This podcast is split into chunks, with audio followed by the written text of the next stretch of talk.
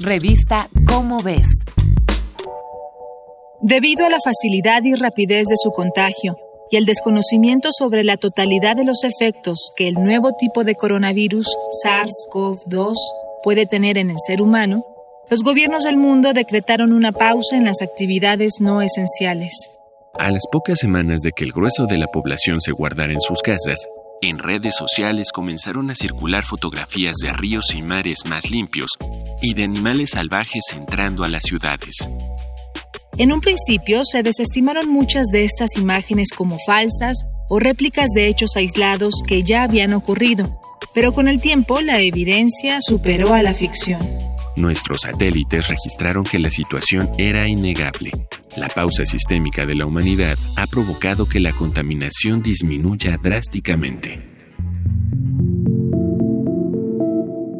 En la cumbre de París, celebrada en 2015, se llegó a distintos acuerdos globales en donde se fijó la meta para 2030, reducir las emisiones de dióxido de carbono a niveles por debajo del 40% registrados en 1990 lo que significa que cada país debía estimar una baja del 7.5% en emisiones anuales. Y aunque muchos países, entre ellos México, implementaron medidas para alcanzar esta meta, otros rechazaron la propuesta. Pero como si el acuerdo tuviera que cumplirse por destino, el nuevo coronavirus forzó a la economía a detenerse, y con ella los hábitos humanos que resultaban más dañinos para el ambiente. Durante los casi tres meses que China permaneció cerrada, sus emisiones de dióxido de carbono se redujeron en una cuarta parte y se espera una cifra similar para Estados Unidos. Por supuesto, se esperan impactos muy profundos en el comercio y las estructuras económicas globales, pero algunos analistas han sugerido que esto podría reactivar los sistemas de comercio locales, los cuales son más sustentables que las redes de comercio mundiales. A esto hay que sumar pequeños cambios en nuestra vida cotidiana que, sumados como sociedad, ayudan a reducir nuestra huella de carbono.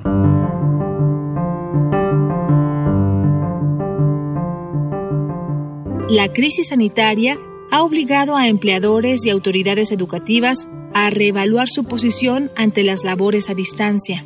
Si no tenemos necesidad de trasladarnos hasta nuestro lugar de trabajo, podemos reducir considerablemente las emisiones de gases producto de los combustibles fósiles. Hemos consumido en menor cantidad en restaurantes, lo que conlleva a disminuir el desperdicio general de comida. Y debido a la baja en la economía global, se ha registrado una baja en el consumo de ropa, coches y bienes de lujo.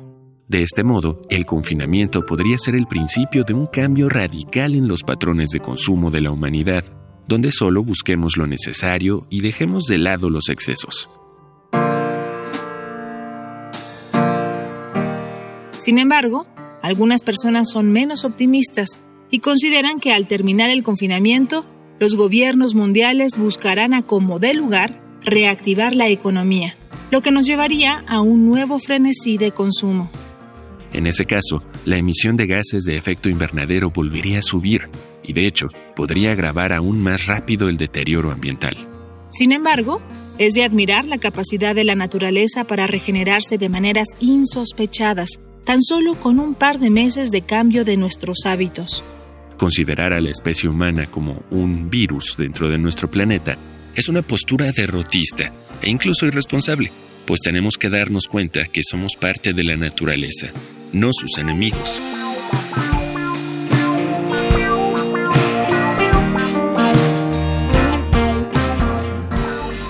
Así como hemos ayudado a especies animales y vegetales a diversificarse, y como logramos entender el código genético de este nuevo virus en tan solo dos semanas, podríamos pensar en nuevas formas de relacionarnos con el mundo que nos rodea.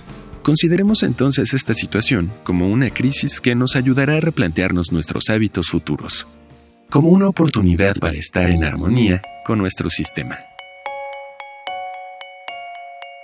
Esta es una coproducción de Radio UNAM y la Dirección General de Divulgación de la Ciencia de la UNAM, basada en el artículo El planeta en pausa, de Guillermo N.